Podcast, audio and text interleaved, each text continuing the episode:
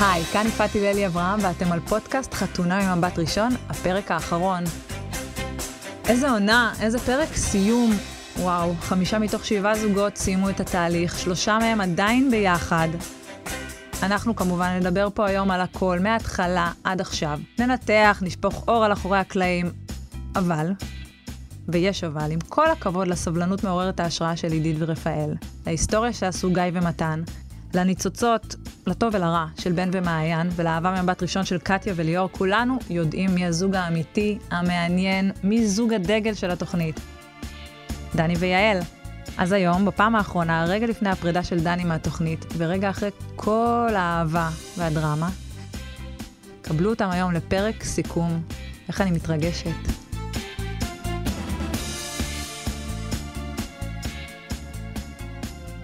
דני ויעל, הייתי צריכה לחכות רק חמש עונות.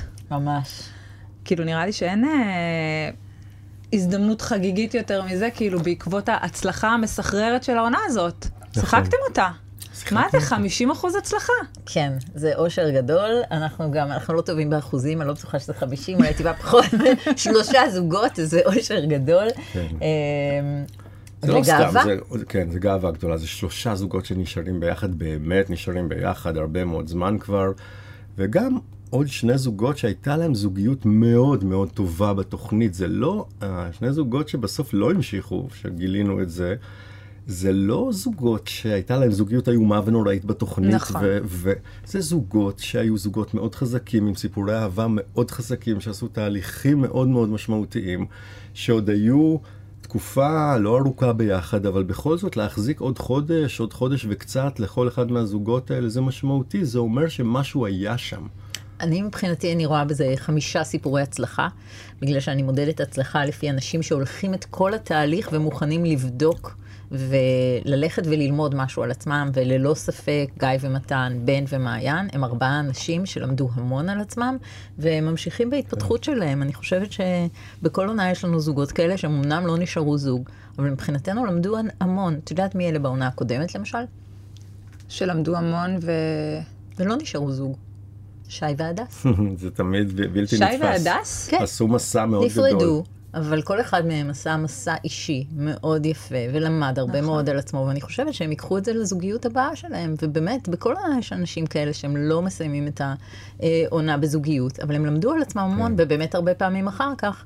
הם ממשיכים לזוגיות, ואנחנו כבר מכירים את זה, נגיד, החל משרונה וליאור בעונה נכון. השנייה, שנכנסו לזוגיות, התחתנו, יולדים, כאילו, נכון. אנחנו כבר מכירים את ה... רוני לוי שעשתה גם מסע מאוד משמעותי, רוני לוי לא רק התחתנה והולידה ילד, גם החזרנו אותה ארצה. בסופו נכון. של דבר התוכנית הזאת החזירה אותה הביתה. זאת הפליטה בלי הבית. היא בסוף חזרה הביתה אחרי המון שנים במיאמי.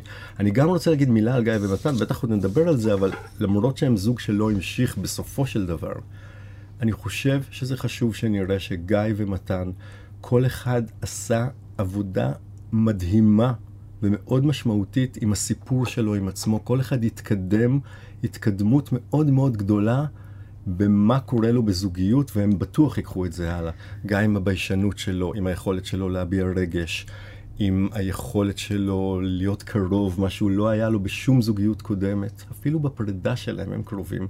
ומתן, שהפסיק לקחת על עצמו כל הזמן את סיפורי הדחייה, שהוא כבר מבין מה שלו ומה של הבן זוג שלו, שהוא מבין שהוא לא רק צריך לטפל יותר בזוגיות, אלא גם לעשות לו מקום. שניהם עשו באמת באמת התפתחות ענקית, שאם יהיה פולו-אפ של בעוד שנתיים, שיראו איפה הם. אתה הם אומר עשו- שהם בטוח יהיו בתוך מערכות יחסים, כי הם ממש עשו את מרבית לא רק הדרך שהם יהיו, לשם. בת... זה בטוח הם יהיו בתוך מערכות יחסים, זאת לא השאלה, אבל אני חושב שהם פתרו שתי דילמות פסיכולוגיות מאוד עמוקות, כל אחד שלו עם עצמו. הם יהיו אחרים בתוך המערכות כן, יחסים שלהם. כן. זה אולי השינוי הגדול. כן. אפשר כל כך מהר לפתור קודם כל, זה דברים לא כל כך מהר, פסיכולוגיים תחשבו. שמלווים אותך חיים שלמים? אה, זה לא כל כך מהר, את צריכה לזכור שאומנם הניסוי עצמו אורך 42 יום, אבל אנחנו מכירים את המשתתפים שלנו כמה חודשים קודם, וכבר התהליך מתחיל דרך המיונים המאוד מפרכים שהם עוברים. הם עוברים תהליך כבר במהלך המיונים, של לשאול הרבה את עצמם מה הם צריכים, מה הם רוצים, מה נכשל להם במערכות קודמות, ולכן מה אולי הם צריכים לעשות כדי שהם יעברו את זה. בסוף באמת יש את המאני טיים, את ה-42 יום, שבהם הם עוברים את המסע עם הבן זוג שאנחנו זיווגנו להם. ואחר כך יש את כל ההמשך, וההמשך הוא גם מאוד משמעותי. גם לחשוב עם עצמך מה עשית, וגם לראות מול העיניים את, את הפרקים. זה שיעור עצום לכל האנשים, גם אלה שבזוגיות וגם אלה שלא. בעיניי זה החלק הכי טיפולי של התוכנית. זאת אומרת, כן, הוא אפילו יותר טיפולי. מהמפגשים עם יעל ואיתי בקליניקה. אני חושב שלראות את עצמך על המסך בתוך זוגיות, זה חתיכת חוויה טיפולית. כן. אני מאחל אותה לכולנו. אני גם רוצה להגיד משהו על מה שיעל אמרה, שהמסע עוד מתחיל במיונים. אנחנו תמיד אומרים את זה, וזה נהיה מין קלישאה כזאת, שהתהליך מתחיל עוד במיונים. הרבה פעמים שאנחנו מהמרים על אנשים לתוכנית, יש הרבה דיבור בינינו המומחים, בעיקר אצלי ואצל יעל, שהם עושים דברים יותר עמוקים במיונים. אנחנו מדברים אחד עם השני ואנחנו אומרים, הם עשו עבודה נורא משמעותית כבר בתוך המיונים. אני יכול באישי. לספר לך שנגיד גיא עשה איתי בפגישות אישיות במהלך המיונים כזאת תנועה קדימה, שאני ידעתי שאני יכול לסמוך עליו, שאני יכול להכניס אותו לתוכנית. כי התלבטנו אם הוא סגור, אם הוא ביישן, אם הוא יכול לעשות את התהליך הזה, ואפשר היה לנבא מתוך המיונים במפגשים שלנו, מי כבר. עם מי אפשר לעבוד. אז בעצם זה לא 42 יום, זה בעצם נכון, זה שנה. כמעט שנה. זה שנה. זה נצח. זה נצח. זה שנה של אה, עבודה פסיכולוגית, אה, פלוס נכון. צפייה בעצמך, פלוס חוויה באמת אה, קיצונית. כן, זה חתיכת תהליך. בואו רגע נדבר. היית עוברת שנה כזו? לא. גם אני לא, זה, לא, זה אני- דורש גם איזה אופי אתה צריך מיוחד. אופי מאוד מיוחד, אתה צריך להיות, לא יודעת, אני גם חושבת, אני כאילו, לצפות בזה, לפעמים אני מובכת. כאילו כל ההפגנת אהבה, שכאילו אני מקנאה בהם, שהם, אה, את יודעת, יכולים, נגיד משה ומאי, אצלהם זה מאוד בולט, כאילו ממש המבטים שלו ואיך שהוא מדבר אליה, הוא... זה כאילו, לפעמים אני מובכת, כאילו, יואו, זה כאילו too much, כאילו, אתם תסגרו זה- את הדלת, זה כזה. באמת אנשים שיכולים לשים את הפרטיות שלהם בחוץ, וזה דורש אומץ, וזה סקרנות והרפתקנות מסוג מיוחד. זה אנשים מאוד מיוחדים, האנשים שמצטרפים לחתונה מבט ראשון. זה לא מתאים לכל אחד. אבל, נכון, אבל. למשל, ושצריך פה באמת גם uh, לעשות איזה כיפק גדול לעידית ורפאל, שאומנם זה לא פרק שנגמר עכשיו, הוא היה שבוע שעבר, אבל עידית ורפאל למשל, הם באמת מאוד שונים. בכלל מעונות קודמות, אבל בטח מהחבר'ה בעונה הזאת, ביכולת שלהם וברצון שלהם לחשוף אינטימיות, לחשוף גילויי חיבה, כמו שאמרת. הם, הם, הם לאורך העונה שמרו הרבה מאוד את האינטימיות לעצמם. נכון. וזה גם הייחודיות של הזוג הזה. אתה יודע מה מצחיק? שעידית ורפאל הם זוג מדהים בעיניי. כאילו, אני, אני כאילו, מכל הזוגות, אני אולי הכי שמחה עבורם, סתם כי זה כאילו הכי, לא, לא הייתי בטוחה שזה יקרה. אבל אה, נגיד ברעיונות שעשינו איתם אה, אחרי, פתאום אתה, אני רואה את אה, רפאל מתראיין, ואני רואה את עידית מתראיין, והם אחרים לגמרי. כן. נכון. הוא בן אדם הוא מלא ציני, הוא ציני, הכי ציני שיש. ומצחיק, וקליל, והיא כזאת כיפית ומגניבה, וכאילו, זה ממש דמויות אחרות ממה שחוויתי אותם על המסך. כי את לא רואה אותם לחוצים. אני חושבת שהם היו נורא נורא לחוצים בזמן הצילומים, ועברו הרבה, באמת הרבה מאוד ימים מאז, והם הרבה יותר קלים עם עצמם, ונותנים לנו לראות אותם כמו שהם באמת. אנחנו הכרנו אותם ככה, כמו שהם באמת, אבל מהרגע שנדלקו המצלמות, הם היו הרבה יותר כן, עצורים. הם הולכים אחורה, ואגב, זה גם מאוד מפתיע, אני חושב שהרבה צופים לא מספיק מבינים את זה, שנגיד מי שעוד מאוד סבלה מהמצלמות והלכה מאוד אחורה, זאת קטיה. כן.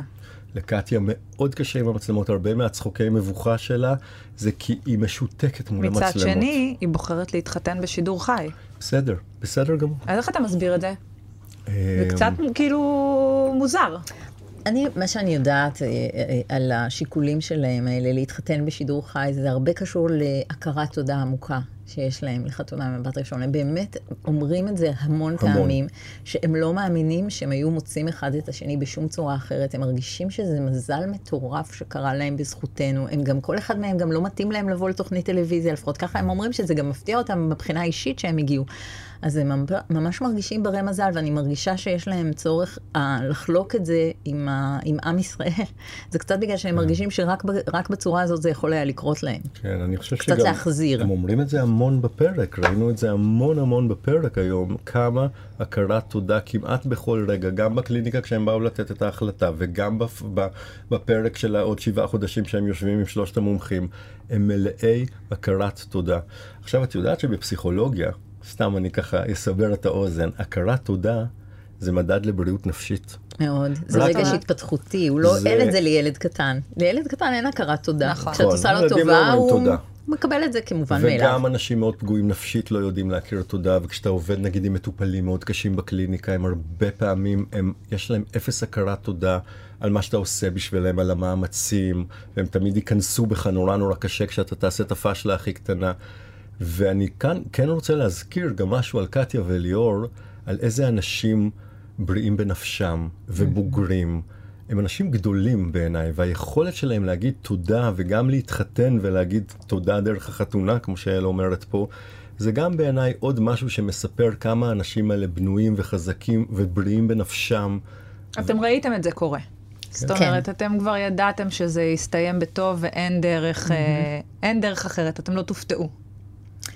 אנחנו לא הופתענו, אנחנו שמחנו, אבל כן היה, הייתה דרך שהם היו צריכים לעבור, כי יש אה, הבדל גדול בין להיות מצולמים 42 יום, במיוחד בשביל קטיה שכל כך סובלת ממצלמות, ובין החיים האמיתיים אחר כך, ושבעה חודשים אחר כך, הם חיו את החיים האמיתיים. הם היו צריכים ללמוד לגור ביחד, לריב קצת, אה, שני אנשים מאוד דומיננטיים, עקשנים מדי פעם, אה, וצריכים ללמוד את התורה הזאת של המשא ומתן הזוגי, שאנחנו יודעים שהיא בסיס לחברות מאוד טובה, והיא מאוד קובעת את השנה הראשונה ליחסים. שנה ראשונה ליחסים בכל זוג, לא רק בחתונמי, זו שנה שמועדת לפורענות, יש בה הרבה מאוד ריבים, וצריך להתאמן על איך להתווכח, איך, איך לעבור בשלום קונפליקטים. והם למדו את זה. ואגב, לכן גם באמת המעבר של כל הזוגות שלנו, אחרי שהם נותנים את ההחלטה ונפרדים מהתוכנית, ותמיד אומרים המצלמות הולכות, המצלמות הולכות, אבל זה לא הדבר הכי קשה בעיניי. בסדר, המצלמות הולכות, מתרגלים לזה מהר מאוד, מתרגלים שהם היו ומתרגלים שהלכו המצלמות, אבל יש משהו בכניסה להיות לבד בבתים, להתחיל לחיות ביחד באמת, לא בתוך התוכנית, אלא לחיות באמת כזוג חדש, ששם לזוגות שיוצאים מחתונמי הרבה מאוד קשיים. זה המבחן האמיתי שלהם. באמת, משה ומה התייחסו לזה, ומשה אמר שהוא הרגיש שהיא בעצם חוזרת להיות קצת זרה אפילו. נכון. כי באמת כל הזמן יש את המעטפת הזאת של הפקת חתונה מבת ראשון, שאתה חלק ממשהו ליווי, אתה שגדול לא. לבד, אתה- וליווי, יש צלם, יש במה, יש את הקליניקה כל כמה ימים, הם כל הזמן בתוך איזושהי יש מסגרת. גם מי לוז, לא היה יש גם רוצה אדם. שזה המקצוע שלו שילווה אותו? אני לא מכירה זוג או אדם שלא היה רוצה מישהו שילווה אותו. לא, יש הרבה אנשים. שלא רוצים, אבל אה, כן, יש בזה גם ברכה. אבל הרבה מאוד זוגות, גם לאלה שנשארו בסוף ביחד וגם לאלה שכן נשארו ביחד, היו רגעים לא פשוטים בשבעה חודשים האלה. זה, ה, זה המבחן האמיתי של חתונה ממבט ראשון. בסופו של דבר, ה-42 יום זה משהו מאוד דחוס, מאוד מלווה, עם המון עוצמות, עם המון לוז, עם המון uh, ליווי פסיכולוגי שלנו. עם, עם צוות טלוויזיה שהולך עם החבר'ה האלה day and night, הולכים איתם צלם וב- ובימאי ומפיק, הם נהיים המשפחה שלהם. ואז הם הולכים, יש את הקטע הזה שתמיד רואים אותם סוגרים את הדלת כן. ומגרשים את הצוות החוצה, ויש ריק, יש שקט. יש איזה, איזה חלל כזה. כן. עכשיו, מה עושים עכשיו?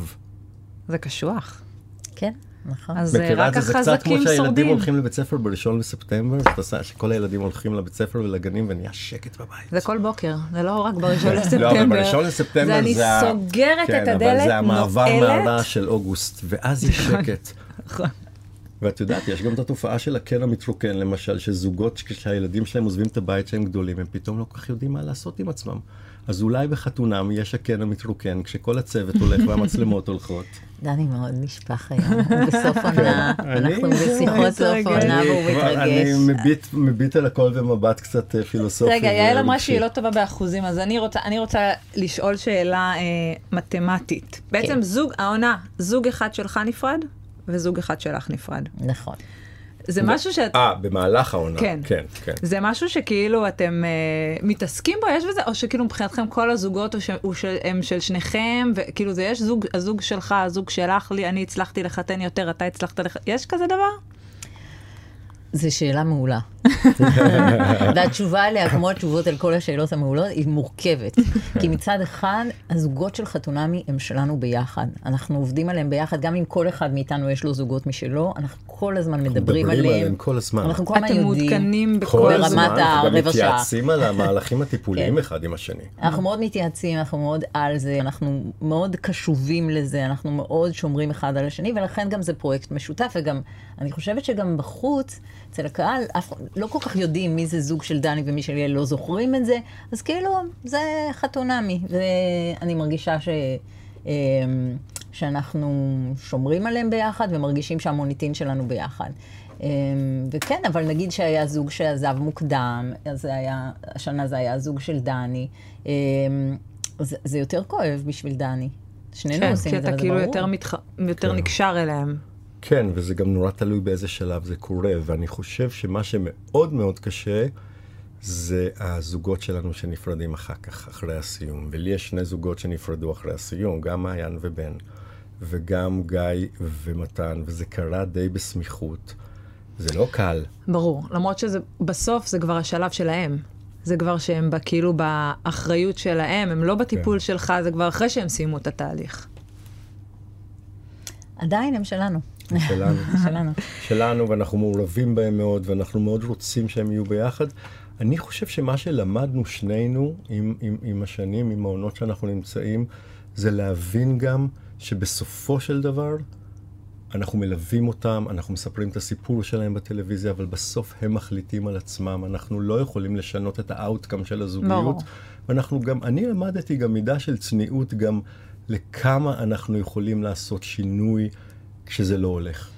וגם הזוגות בעבר שהיו ונפרדו אחרי הרבה זמן, כמו שירי ולירן, דניס והדר, אני, אני מאמינה בזוגיות שלהם עד היום, אבל הם, הם כבר הלכו לכל אחד למקום אחר, חלקם נמצאים בזוגיות אחרות, אבל אני מאמינה בהתאמה וראיתי את הזוגיות הזאת, היא רוקמת עור וגידים ואפילו נשארת, אז באמת אנחנו, אנחנו מאוד קשורים אליהם, אנחנו קשורים אל האנשים כבודדים, אנחנו מאוד נקשרים אליהם כזוג. אנחנו, כשאנחנו רואים דינמיקה שהיא מסתדרת והיא טובה והיא הולכת, אז אנחנו מאמינים בזוג הזה. כן. אגב, זה קורה לנו גם כמטפלים זוגיים, כשבא אלינו זוג שאנחנו לא שידכנו, אבל הם מגיעים אלינו ועובדים איתנו במשך שנה, נגיד, שזה טיפול זוגי, הרבה פעמים נמשך ככה, והם פתאום מחליטים להיפרד, ואת קשורה לזוגיות שלהם וגם רואה כמה כל אחד באמת הוא הרבה פעמים התרופה לפצעים של השני, אז הרבה פעמים נשבר לך הלב. זו פרידה גם... אבל אה, איך מצליחים? כן. זה כאילו קצת... ואולי, וגם בכלל פסיכולוגים נורא נורא מתורגלים בפרדות, בלאבד מטופלים, בלסיים מטופלים. טיפול טוב, כשהוא מצליח, מה קורה? הוא נגמר. נכון. זה קצת כמו ילדים שעוזבים את הבית בסוף, כאילו פסיכולוגים מאוד מאוד מתורגלים במעמד הזה של פרדות, של עזיבות, של, פרד, של טיפולים שלא מצליחים לפעמים והמטופלים הולכים ממך. הדבר הזה שאנחנו חווים בחתונה מיעל ואני, של זוגות שלא המשיכו. זה אני, משהו שאתם אני, חווים תשימי לב שאני לא אומר זוגות שלא הצליחו, אני אומר זוגות שלא המשיכו. כי מבחינתי למשל גיא ומתן זה הצלחה מאוד גדולה, גם בן ומעיין בחלקים גדולים של הסיפור שלהם לקחו דברים מדהימים. איך זאת- אתם מצליחים לא לתפוס צד? זו שאלה טובה בכלל למטפלים זוגיים. נכון. איך אתה לא תופס צד, ובאמת בלבך... אבל בטח פה. זה יותר, כי אתם גם רואים אחר כך, כאילו, יש לכם גם לראות, אתם רואים גם את מה שמחוץ לקליניקה. קודם כל, במהלך ה-42 יום אנחנו לא לא רואים. רואים, וזה טוב מאוד. אנחנו באמת כמו מטפלים רגילים, הם מספרים לנו מה שהיה להם, אנחנו אולי יודעים קצת אינפורמציה, אבל אנחנו לא באמת יודע, רואים שום פריים, ואנחנו לא יודעים איך זה נראה באמת גם כשהם מדברים על זה. ומה זאת אומרת, איך לא תופסים צד? תופסים צד לפעמים, זה חלק מהעבודה צד. של מטפל. מטפל מרגיש שהוא תופס צד והוא צריך לעבוד על זה, להבין למה הוא תופס צד, זה לא תמיד, סיבה, זה לא תמיד סימן טוב. אה, כשתופס, הרי זה לא בית משפט. כשאני תופסת צד, זה אומר שיש מישהו שיותר קל לי להזדהות איתו, או להבין את העמדה שלו. אז זה אומר שיש לי הרבה יותר עבודה לחפש את העמדה של הצד השני, ולהבין למה אצלי בפנים יש התנגדות אולי לדבר הזה. אבל גם לפעמים בטיפול זוגי אמיתי בחוץ, וגם בת- בהתערבויות הטיפוליות שלנו בחתונה ממבט ראשון, לפעמים חלק מההתערבות שלנו היא באמת לשים את הספוט על אחד הצדדים, היא להראות משהו שקורה. זה קרה הרבה עם בן ומעיין, גם, גם חטפתי הרבה ביקורת על זה בכל מיני טיפולים, בכל מיני איזה פרקים. ביקורת? למה אני עושה כל כך הרבה מקום לסיפור של בן שהוא צריך מקום? למה אני לא מגן יותר על מעיין בטיפול? ואני חושב שכשהייתי איתם בתוך התהליך הטיפולי, הרגשתי שאני צריך לעזור לבן פעם ראשונה לקחת מקום. והיו שם תהליכים מאוד מאוד עדינים, שהיה צריך להראות למעיין מאוד בזהירות שלפעמים היא צריכה קצת לקחת אחורה. כי הדרך היחידה של בן להביא את עצמו ולהתקרב אליה זה אם היא תעשה לו קצת מקום, ולפעמים מטפלים זוגיים בזמן טיפול לוקחים קצת צעד או מראים לצד השני משהו שהוא לא רואה, זה לא אסור. להפך, לפעמים אתה עובד דרך הזדהויות. הבעיה של מטפלים זה מה קורה להם כשהם מתחילים להזדהות בלי לשים לב, שזה בורח לך. בואו רגע נתחיל מההתחלה. נתחיל מ... תחילת העונה? מההתחלה של הזוגות. נעשה, אני רוצה לדבר זוג-זוג, אני לא יאללה. מוכנה שלא נסכם את זה. נתחיל מקטיה וליאור. הספקתי לדבר עם uh, קטיה וליאור רגע אחרי הפרק, ושאלתי אותם גם על הביקורת של uh, זה טוב מדי מכדי שזה יהיה אמיתי. וזה מה שהם אמרו לי. בואו הייתה. ביקורת על זה שבאמת אה, הכל כל כך טוב מדי כדי שזה, שזה יהיה כאילו אמיתי. מה יש לכם להגיד על זה? אתה יודע, אני לא ראיתי ריב אחד כל העונה. לא ראיתי אפילו ויכוח, קודם כל, לדעתי. מצלמים לא כל יום, לא כל שעה ולא כל דקה. אז בוודאי שרואים רק חלק מהזה. נכון, הלך לנו חלק, כי פשוט התאהבנו. אנחנו היינו זוג שהתאהב, וחווה אהבה מאוד מאוד גדולה, והתעסקנו באהבה הזאת. וכל מי שהתאהב לאחרונה יכול להבין את זה. יכול להבין את התחושה הזאת, שאת רק רוצה שיהיה לו טוב, ואת רק רוצה שתהיה תחושה הרמונית, ושיהיה נעים, ולא לעשות שטויות. ואתה יודע, אנחנו שני אנשים עם קריירות מאוד רציניות, ויש לנו מעט מאוד זמן בפועל לבלות במשהו שהוא לא עבודה. אז היה לנו חשוב לנצל את המעט זמן שלנו, והערכנו את הזמן שיש לנו אחד עם השנייה. וזה מה שרואים, רואים שני אנשים שצמאים לעוד מהאהבה הזאת, ומנצלים את מה שיש כדי לאהוב. ליאור. אם זה בא במחוות אחד לשנייה. חייב להגיד שגם קטיה, למרות שפחות ראו את זה במהלך השידורים, עשתה לי הרבה מחוות. אפילו בדברים הקטנים. חיזרה והייתה רומנטית. רומנטית. כן, עכשיו היא מבסוטית, תראה איך היא מחייכת. כן. קטיה רומנטית, אתם שומעים? משום באמת הייתה איזה מין הרגשה, אני גם חוויתי אותה יחד עם הצופים, שאני אולי הייתי קצת יותר בעניין או יותר, אבל אני חושב ששנינו היינו שם בצורה שווה, ושנינו עפנו על, על הזוגיות שלנו, ונהנינו לחלוק אותה אחד עם השני. טוב, אז זה כאילו, אני מבינה מה הם אומרים, וזה כאילו מרגיש כבר אמיתי, וזה מרגיש וואו, וזה באמת אה, קורה. הם מתחתנים, בט"ו באב, בטלוויזיה, קיבלתם מעטפה, בדיוק כמו ש... אגב, הופתעתם מהמעטפה. שקיבלתם? וואו, זה לא היה ידעתם כל שזה... לא, זו הייתה הפתעה ממש התרגשנו, גדולה. וגם נתנו לנו להרגיש פעם ראשונה מה זה לקבל מעטפה. אני רעדתי שם, כשפתחתי את כי המעטפה. מה חשבת שיהיה שם? אני לא יודע, צ'ק. לא, אני, אני יד- ידעתי מה יש שם, אבל אני חושב שפתאום המעמד הזה, ההיפוך של המעמד שהמשתתפים נותנים לנו, המומחים מעטפות, זה היה נורא מרגש. שכאילו לרגע הרגשתי את המעמד של המעטפות, זה היה נורא מרגש. זה היה רגע מרגש בטירוף. אני רוצה לדבר אבל על באמת על הדבר הזה של קשר קל, של אהבה זה, קלה. אוקיי, אז זאת בדיוק השאלה שלי. לא, ב, לא בקטע רע, אני לא רוצה להישמע כאילו, אבל זה לא מקנא. קל... בקטע מקנא. בקטע של בקטע צרות מקנא. עין. בוא נדבר בקטע של צרות עין. בקטע מקנא, בוא נגיד. זוגיות שהולכת כל כך קלה. זה יכול להחזיק? זה- בוודאי זה שכן. כאילו, איך, איך... קודם כל צריך להגיד, סטטיסטיקה, עשרה אחוזים מהמקרים הם של אהבה ממבט ראשון. וזה אומר ש-90 אחוזים מהמקרים הם לא של אהבה ממבט ראשון. אז באמת רובנו לא מכירים את הדבר הזה של אהבה ממבט ראשון. זה קרה למעט אנשים או מעט פעמים בחיים. ברוב המקרים זה לא קורה לנו. אבל כשזה קורה, בדיוק ככה זה נראה. אהבה קלה, אהבה פשוטה. זה לא שאין ריבים, זה לא שאין התעוררויות בבוקר, זה לא שאין אה, לעשות טוב, טוב אחד לשני, יש הרבה עבודה בזה, עבודה זוגית, אבל האהבה עצמה היא מרגישה קלה, כי זה פשוט אה, מתנהל. כשיש תשוקה מאוד גדולה, ויש תקשורת מאוד טובה, ונוצרת נורא מהר חברות, ומבינים גם למה אנחנו מתאימים. אני נמצאת בקשר כזה, שהתחיל לפני 18 שנה, זה מחזיק הרבה שנים. אהבה ממבט ראשון? אהבה מבת ראשון. יואו. כן. גם אני, לפרוטוקול, אהבה ממבט ראשון? לגמרי. מה זה? זה לא... זה, איך זה? איך שבאתי לד- הסטטיסטיקה? בדלת שבאתי לדייט הראשון, אמרתי לו, אנחנו מתאהבים ואנחנו נהיה ביחד כל החיים. וזה קל ככה כל החיים? כמו שזה מתחיל קל, זה לא יודע אם ממשיך זה קל? קל, אם זה כל הזמן קל, אבל זאת אהבה שהתחילה קל. אני גם רוצה להגיד משהו על הכל, על השאלה הזאת ששאלת, שהיא מבטאת בעצם איזה משהו מאוד אנושי. את אמרת, מה, זה יכול להמשיך? יש לזה סיכוי? תראי, אני, אני חושב שבתור בני אדם, אנחנו נורא, זה גם הסיפור של, של לצפות בחתונה ממבט ראשון, אנחנו נורא רוצים שזה יצליח. הצופים רוצים שזה יצליח, נכון. הם לא רוצים שזה ייכשל. אבל תראי מה קורה כשזה מצליח מדי. אז אנחנו מתחילים להביא מנגנונים של סקפטיות. אנחנו אומרים, טוב, טוב, אבל זה תכף יתקרר, טוב טוב, גם כשאנחנו רואים זוג חדש שמאוהב כזה, זה בא איזה זוג לחבר'ה שלנו, יש איזה מישהו שמביא בת זוג חדשה, והם לוי דווי, והם מתחבקים ומתנשקים, וטוב להם, והם פיצי מוצי, אנחנו אומרים בסדר, זה יעבור להם עוד מעט. למה אנחנו אומרים שזה יעבור לא להם עוד מעט? יודעת, זו שאלה שממש, זאת ממש הייתה השאלה הבאה שלי, אז תענה עליה פשוט. אני, חושב, אני חושב שזה קשור בזה, קודם כל זה קשור בקנאה. אני חושב ש...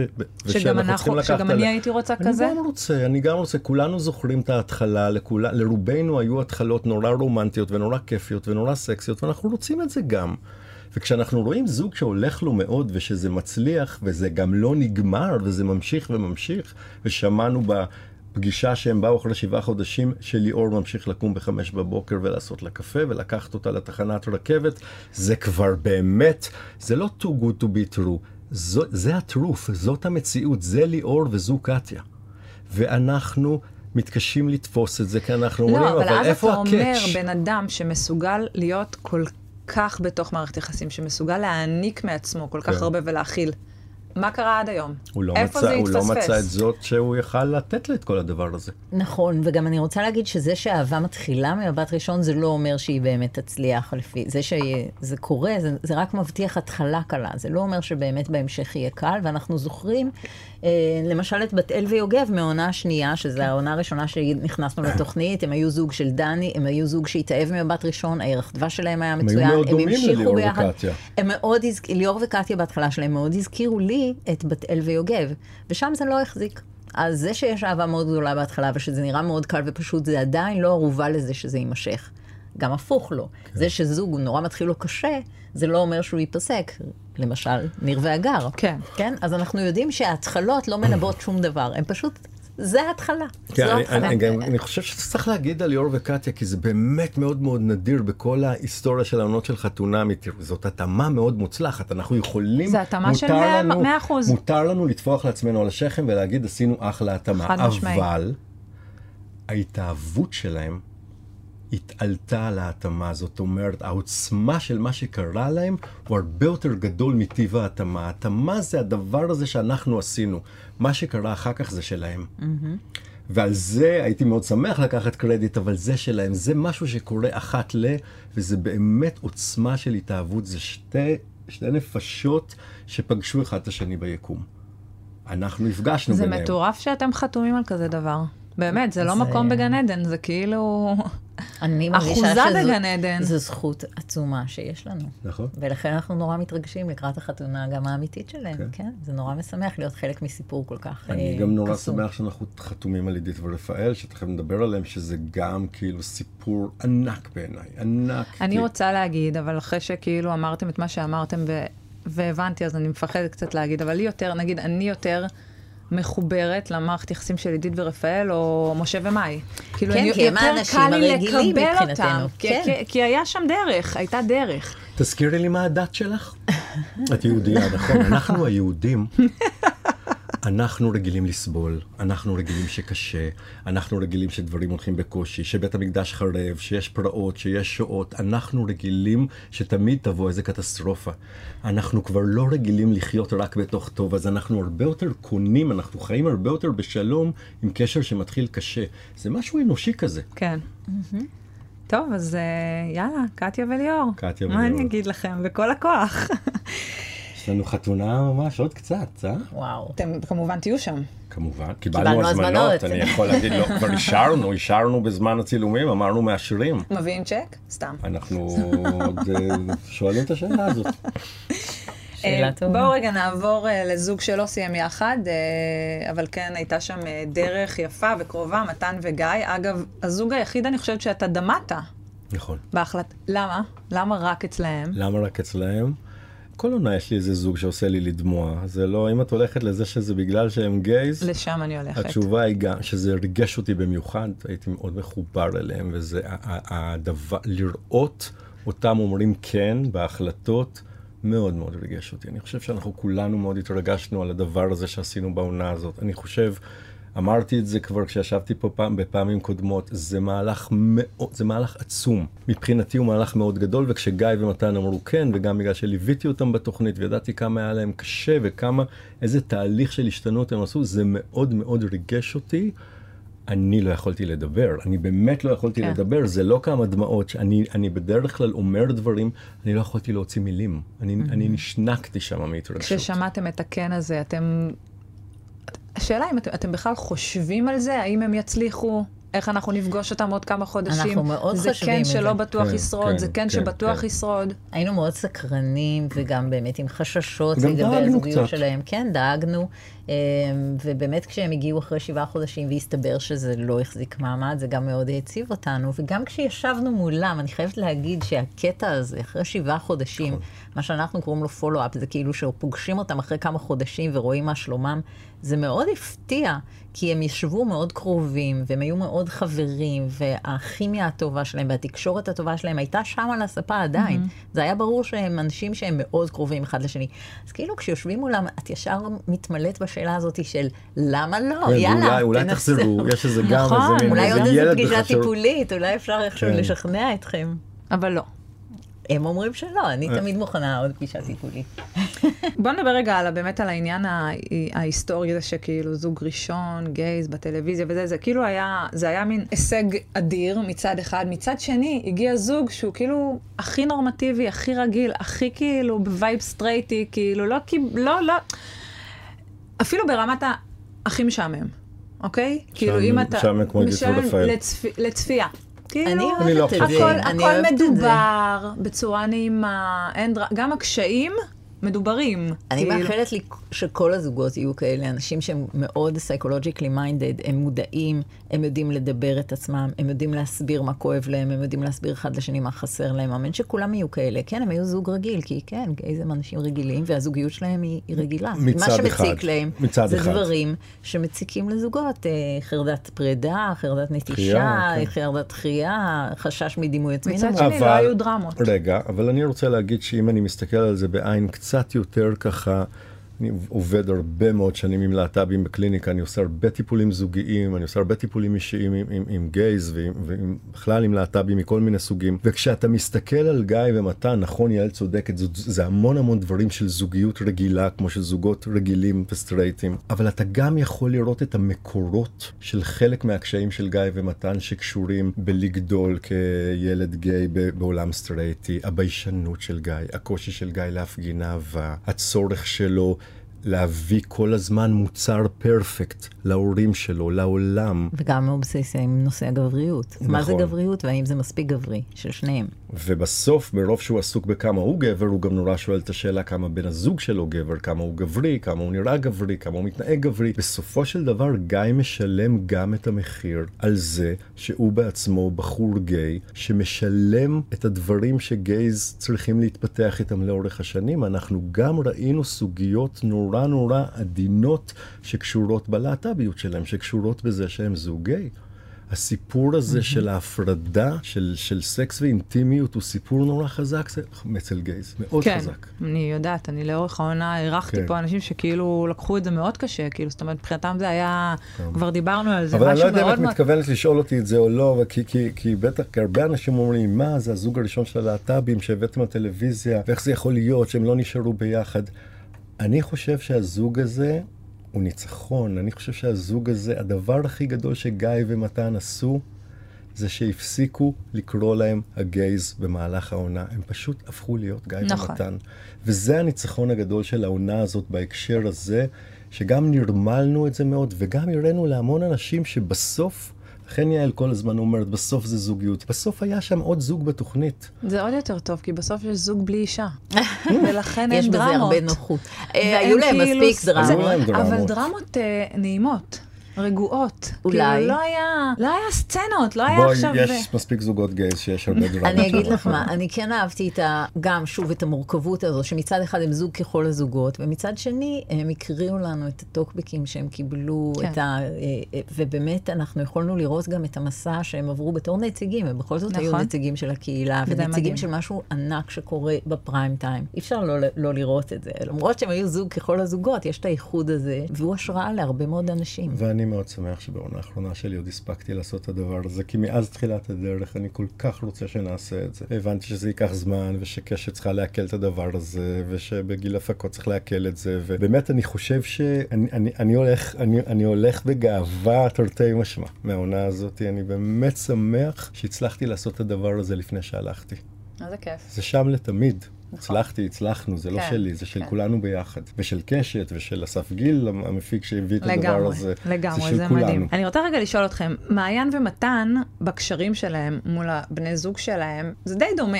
כאילו בסוף זה על המקום הזה של המשיכה, של המגע, של ה... וכאילו אצל מתן וגיא זה הסתיים בצורה אחר, אחת, ואצל מעיין נכון. ובן זה הסתיים בצורה אחרת. יש הסבר לדבר הזה? איך היית מגדירה מה זה יסתיים בצורה אחת ואחרת? פה זה הסתיים, אה, כמו שאמרת, חברי וטוב ונעים, שהסתכלת עליהם. ואמרת, אולי תנסו בכל זאת, ופה זאת זה הייתה הסתיים. פרידה עם ו- קרבה. ובן ומעיין, גם מזה וגם מרעיון שעשינו, שהספקנו עוד לעשות איתם, זה, זה הסתיים לא טוב ביניהם. כן. גם. אם הם מנסים לשדר שטוב ביניהם, לא טוב ביניהם. יש שם- מעיין. מאוד מאוד נפגעה נכון. מבן. כן, אז זה באמת מעניין שכשסיפורים הם דומים, והרבה פעמים סיפורים נראים דומים, אבל כל סיפור הוא עולם ומלואו בתוך עצמו. ואני חייבת להגיד שאני עד היום, שאני ישבתי שם מול אה, בן ומעיין, אני יכולתי להבין למה חיברנו ביניהם. יכולתי להבין את החיבור ויכולתי להבין את הפספוס. אני עד היום חושבת שהם היו יכולים להיות זוג. כולנו אנחנו- ראינו את החיבור. כן, יש שם התאמה ענקית. כולנו ראינו את זה. זה, זה בדיוק הטרגדיה. את יודעת, הדבר הזה שיש סיפורים של זוגות טובים שמפספסים, שלא מצליחים להיות זוג בגלל שאנחנו חוזרים שוב ושוב לכל מיני דפוסים שאנחנו תקועים בהם, ותקועים במעגלים, ולא יוצאים מכל מיני דברים. זה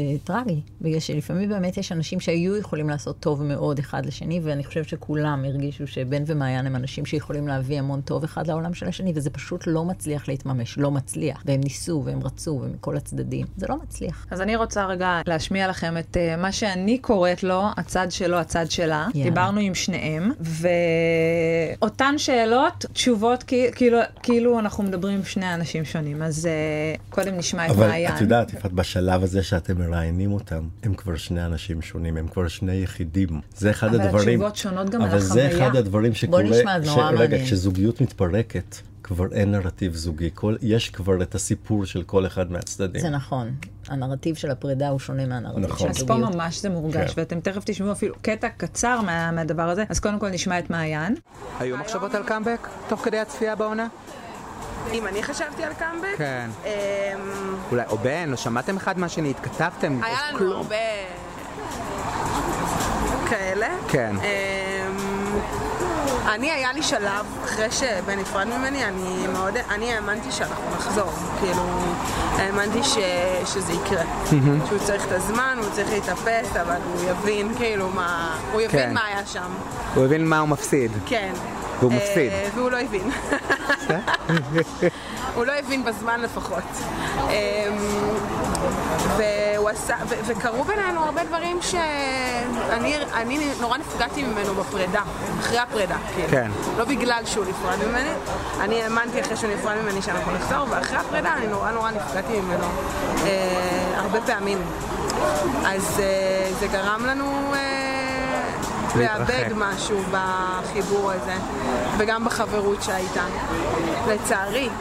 אה, היום אנחנו במקום אחר כבר, ואני חושבת שכאילו אני גם במקום אחר. טוב, ומה עם התכשיטים של סבתא של בן? הצלחת אה, לקחת אותם? טוב, יצאת עם שלה אפילו בן לפחות. לא שם לב ששמתי אותם, אבל הוא לא שם לב. דיברתי עם לאה, ואני על. זה לגמרי, אני ולאה זה, זה מאץ' אמיתי. ועכשיו נשמע את בן. התוכנית והצפייה, אתה יודע, היה לכם פתאום כל מיני סצנות מאוד מאוד יפות יחד, זה עשה כזה חשק אולי אה, לחשוב על קאמבק?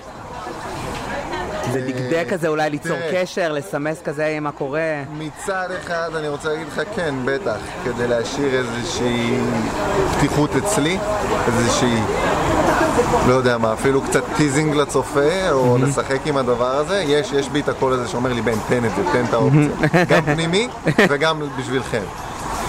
מצד שני, אבל בוא, את אני האמת. רוצה להיות כן עם עצמי, כן, זה הכי חשוב. לדעתי לא. לא. לדעתי לא. בסדר. ומה מצבך היום אבל?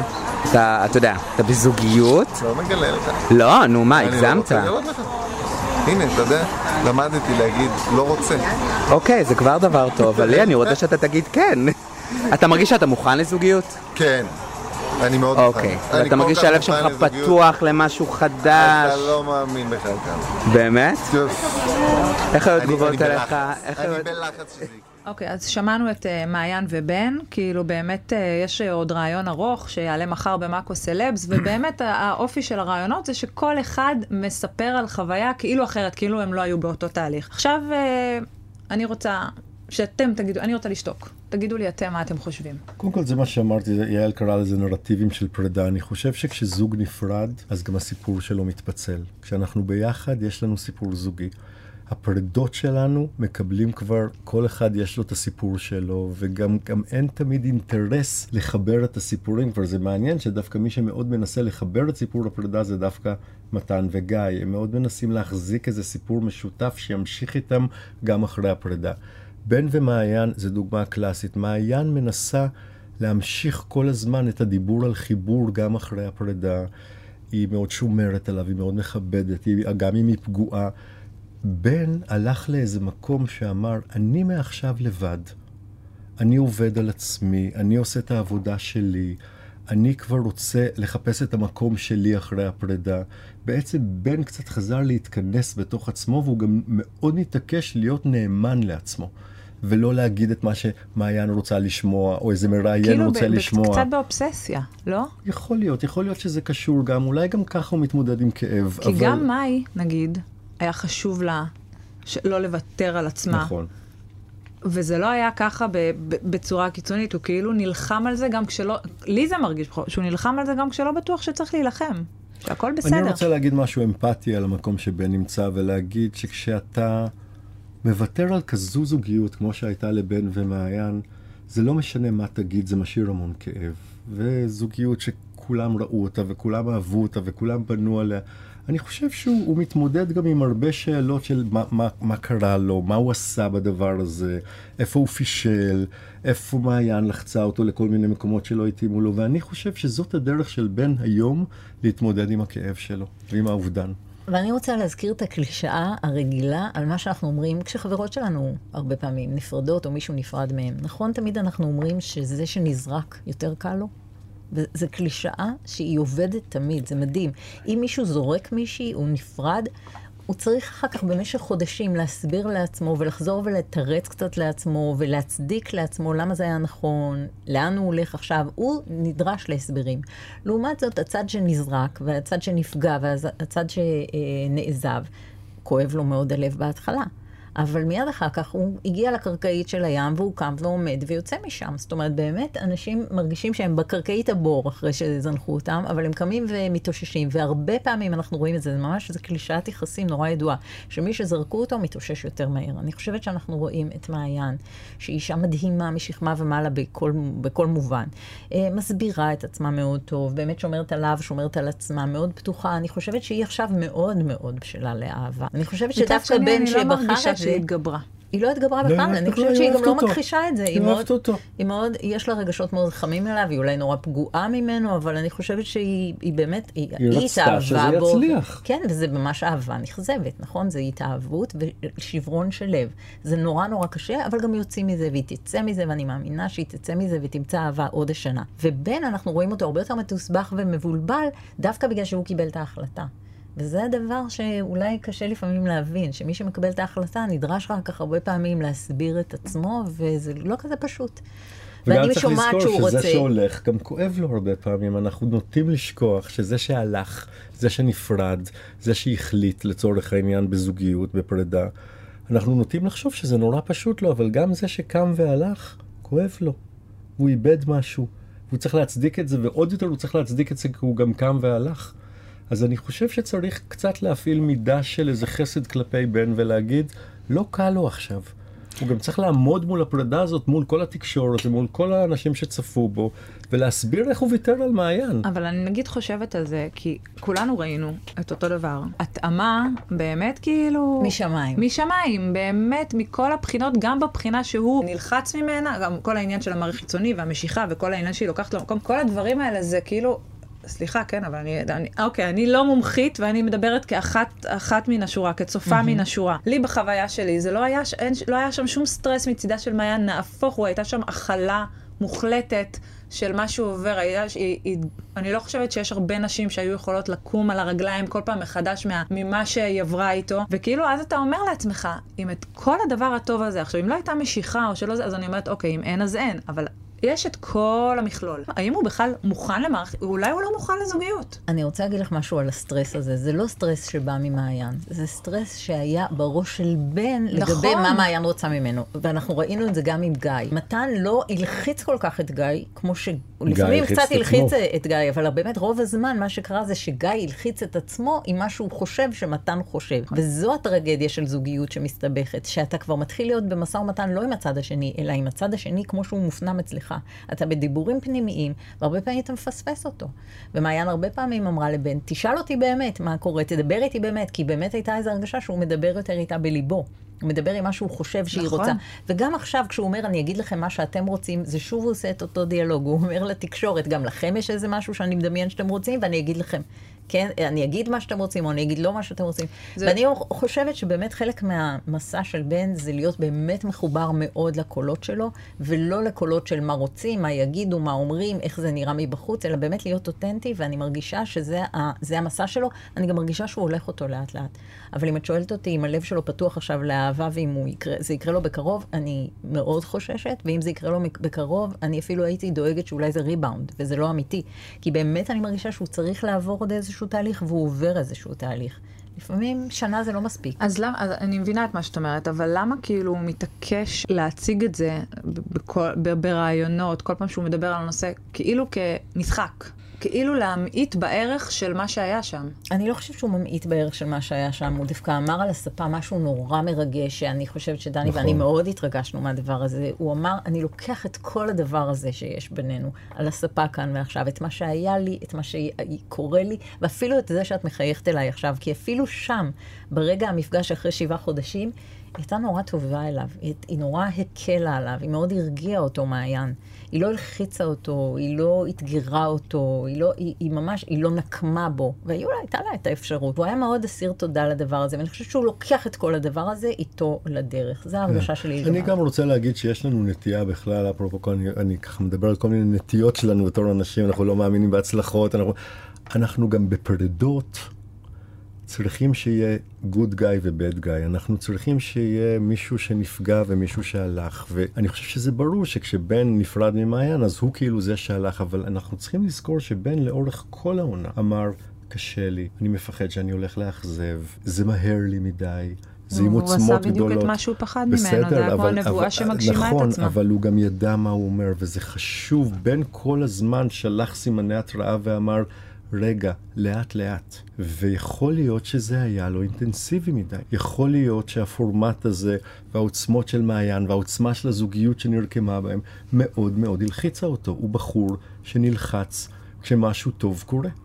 זה הסיפור שלו. הוא סיפר זה ש... לא הופך אותו לאיש רע, זה הופך אותו לאיש עם, עם מורכבות. אגב, כשהם ישבו על הספה ואמרו כן, אתם ראיתם, צפיתם את מה הולך לקרות? לא.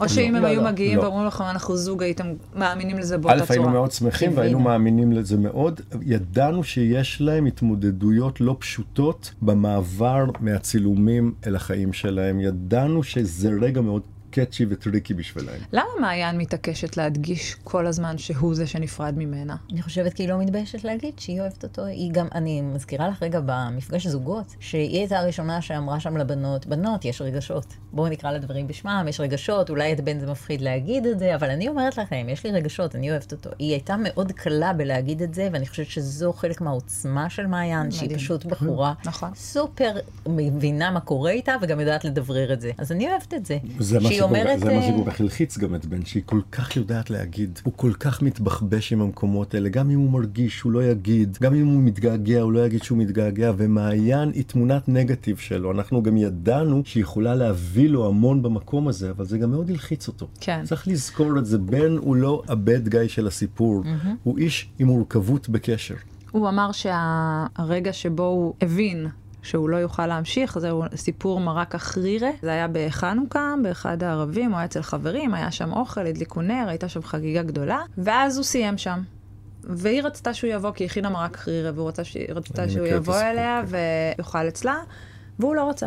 הוא רצה ללכת הביתה לישון, יום עבודה למחרת, והוא הרגיש שהוא מאכזב אותה בזה שהוא לא בא, שהוא פוגע בה, וזה היה כאילו מבחינתו הטריגר, להבין שכאילו הוא לא יכול להיות שם יותר. עכשיו, זה קשור, אולי אני צריכה לס, לספר לך משהו על נרטיבים של פרידה. לגברים, בדרך כלל כשהם מתארים פרידות, לפי המחקרים, הנרטיבים של הפרידה הם בדרך כלל נרטיב ההתגלות. זה באמת הרבה פעמים מסופר כמו יום אחד הב... קרה ככה דבר קטן כזה, ופתאום ש- הבנתי שזה כן. נרטיב ההתגלות. הערה. פתאום התגלה לו שאולי הוא לא צריך להיות איתה. נשים לא מספרות ככה על פרידות. נשים בדרך כלל כשהן מדברות על פרידה, יש להן נרטיבים של הצטברות. היה ככה והיה ככה והיה ככה והיה ככה, ובסוף הקש ששבר את גב הגמל, אבל זה הצטברות של משהו אחר. אז כן, זה פשוט הדרך שלו להסביר את זה. אני בטוחה שהם לא נפרדו בגלל המרק חרירי. שאני לא אגיד בכלל את השם הזה. טוב, בואו נסכם אני, עם מאי ומשה, שכאילו... הם הזוג שכיף לסכם איתו, בואי נגיד, בגלל איזה זה זוג אהוב. השארתי אותם לסוף. איזה חמודים, איזה מרגשים, איזה כאילו, לא יודעת, כאילו, הכל היה שם נעים לצפייה, נעים לעיכול. אבל לא רק. אבל לא נכון. קל. בוא נזכור את זה, היו בוא לנו לא נעשה שיחות שהייתה לי אידיאליזציה. ביקורת, היו שם נכון. רגעים מאוד קשים, זה זוג שהתמודד התמודדויות מאוד קשות, עם גישות קשות אצל יעל, ועם מריבות קשות אחד עם השני, ועם רגעים שהצופים כעסו על משה ועל נכון. התגובות שלו. זה זוג שהלך אל העומק, אל הסכלה של הדברים, נגע בהם והתמודד איתם. ומה שאפשר להם, הם גם מספרים על החודשים שהם היו אחרי ההחלטה, שהיו רגעים מאוד קשים. הם מספרים על רגע שהם כמעט נפרדו. נכון. הזוג הזה הולך לתוך הדברים, הוא ממש מכניס את הידיים אל האש, והם יודעים לצאת מזה טוב ביחד. זה, ו- ואז אתה רואה זוג נורא מרגש. בעיניי, מאי ומשה הם פשוט מקרה שכולנו יכולים ללמוד ממנו, והם באמת מהווים השראה בשבילי, אני לא סתם אמרתי את זה שם, כי אני מרגישה שכולנו יכולים ללמוד מהם, בגלל שהם אנשים שפותחים דברים ומטפלים בדברים כשהם מצ... לא, מצ... לא צוברים, אלא באמת הם מנקים את הזוגיות שלהם. הם יכולים בכל יום כמעט לעשות שיחה, שהיא שיחה שזוגות רגילים לא עושים. של מה קרה, מה אתה מרגיש, איך זה קרה, מה זה אומר בשבילך, איך אתה היית רוצה אחרת. הם כל הזמן עובדים בזוגיות שלהם, והם אנשים עם אנרגיות מאוד גבוהות, אז זה אומר שכשהם למעלה הם נורא למעלה, וכשקשה להם אז נורא קשה להם, אז זה באמת אה, מזמן הרבה רגעים לא פשוטים בזוגיות שלהם, אבל העוצמה של זוג שעובד על הקשר שלו כל הזמן, היא מדהימה. אני מרגישה שזה שני יהלומים. רוצה להגיד עוד משהו. אני רוצה להגיד מילה לשותפה שלי, יעל דורון, שאני חושב שלא מספיק uh, מקבלת קרדיט על העבודה המדהימה שהיא עושה עם חלק מהזוגות שנשארו פה. ואני חושב שמגיע ל... לשותפה שלי שאני נפרד ממנה בקרוב הרבה מאוד קרדיט על העבודה הזוגית המופלאה שהיא עושה עם הזוגות שלה. שניכם, לשניכם מגיע קרדיט, כן, אתם נכון, מהממים שניכם. נכון, אבל אני חושב שיעל מחזיקה זוגות ברגעים מאוד מאוד קשים, ואני חושב שמגיע לה קרדיט על זה. היא מדהימה. לגמרי. אגב, גם. מאי אמרה את זה, שכמה והדבר- פעמים שהתקשרתי אלייך ואמרתי לך, אני לא יכולה לתת את זה. את יודעת מה הדבר הכי מדהים שקרה לי בחתונמי? מה? מעבר לזה שזאת הייתה איזה ארבע שנים של חוויות מדהימות, זה שלמדתי המון לטפל מיעל. למדתי המון ממנה בשנים האלה. יואו, אני, איזה חמודים אתה מביך אתם. אותי. אני אוהב אותך, אני לא מביך אותך, ואהבה צריך לדעת לבטא. אנחנו נצטרך ללמוד להיות בנפרד, אבל אנחנו, אה, זה סיפור לחיים, יעל ואני. לגמרי. אתם ממש הצלחה של חתונמי. אנחנו לדעתי זיווג הצלחה. אנחנו הזוג, ה- הוא לא יודע אם המוצלח אמנם ביותר, זה אבל- ההפקה אה, חיברה בינינו, ולא איזה שודכנים, אבל זה ממש שידוך משמיים. שאלה אחרונה, הם אמרו שמבחינתם החתונה שהייתה בחתונה עם בת ראשון היא חתונה שמספיקה להם, הם נכון. לא צריכים להתחתן שוב, לא בניגוד לקטיה וליאור. להתחיל, שהפפרצי יתחיל לצלם לה את הבטן, כי הם עובדים על אה, דור המשך. הם, אבל כן הם חזרו כל פעם לחתונה, גם אחרי ההחלטה הם חזרו למקום. כן. זה, זה, זה איזשהו צורך? זה מה? אני חושבת שהם אנשים מאוד רגשנים, מאי ומשה, והם חזרו לחתונה, וגם חזרו למקום שהם התחתנו, וחזרו למילים האלה שהם הבטיחו אחת לשנייה, ובאמת אה, יש משהו מאוד מרגש, כשיש לנו אירועים כאלה שאפשר להיזכר בהם לטוב. ובאמת אני חושבת שאם עושים קליפ של כל הרגעים הגדולים של מאי ומשה, גם של עידית כמובן ורפאל, גם של קטיה וליאור, זה שלושה זוגות שיש להם סרטים מדהימים על איך התחילה האהבה שלהם. תחשבי מה הם יספרו גם לילדים כל שלהם. אחד זה צבע אחר לגמרי, וואו. כל אחד זה סיפור אהבה אחר לגמרי, וזה גם כצופה, זה נותן לך כאילו את, ה, את האמונה, אני, במק... אני נשואה, אבל נגיד רווקים, זה נותן לך את האמונה ש... וואלה, לא למהר לפסול. כי אהבה יכולה להגיע בכל מיני צורות ובכל נכון. מיני דרכים, נכון. והיא לא חייבת לקרות ממש בהתחלה, והיא יכולה להיות קשה, והיא יכולה להיות קלה. ו- וזה מה שאנחנו תמיד אומרים גם לצופים שלנו בתחילת כל עונה, אנחנו אומרים להם סבלנות רגע לפני שאתם חורצים גורלות, ואומרים שהזוגות האלה גרועים ולא מתאימים, ושהמומחים לא יודעים מה הם עושים, חכו רגע, כי לפעמים דברים, באמת קורים דברים נורא חזקים. העונה הזאת זו הוכחה, באמת היו כל כך הרבה דברים מפתיעים בעונה הזאת. אני גם באמת חושבת שעשית עכשיו סיכום ממש מעולה לעונה חמש, שהשיעור המרכזי שלדעתי אנחנו לומדים ממנה, היא שזוגיות טובה באה בכל מיני אריזות. נכון. נכון. יש את הזוג שיש לו אהבה ממבט ראשון, וזה לכאורה נורא קל, יש את הזוג שזה ממש מרגיש קשה, ועליות וירידות וריבים וויכוחים, ולמעלה ולמטה, ובית משוגעים, ועד שמצליחים, ובסוף הם זוג, ויש את אלה שבכלל זה נראה שהם לא זוג. שהם- הם- שהם- שהם סתם אולי יש ידידים, אולי זה גם. יש כל כך כל כך קטנה, ובסוף הם זוג. זה באמת שלושה ז'אנרים לגמרי אחרים של נכון. אהבות. זה מעודד. והן עומדות. זה כן. משמח, זה יש מעודד כל מיני לצפות דרכים בדבר הזה. להתחיל אהבה.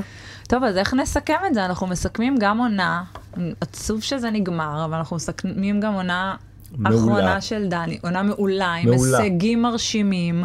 אם כבר לסיים, דני, אז ככה. ככה, אם להיות לסיים, אז חתום ככה. ככה על הדבר הזה, גם זוג גייז, גם uh, שלושה זוגות שככה ממשיכים, ממשיכים אל, הלאה אל השקיעה. ב- אל השקיעה. בואו נסכם את הפודקאסט שלך, שאנחנו שמענו את כל הפרקים שלו, ואהבנו אותו מאוד. איזה תודה. מקצוענות, איזה תודה. רצינות, איזה עומק, ואיזה כיף. ואיזה תהליך של התפתחות שאת עברת משבוע לשבוע, כי אני זוכר את, את הפודקאסט הראשון שלי איתך, שניסיתי להסביר לך, כאילו ניסיתי להגיד לך, תסתכלי קצת פסיכולוגית, נכון. ומה שקורה לך משבוע לשבוע, שאת ממש מביטה בעיניים פסיכולוגיסטיות, את כבר חצי, יש לך חצי תואר, אה, יפעת. אז אני יודעת, בעלי כל הזמן, בעלי כל הזמן משתמש בזה כנגדי.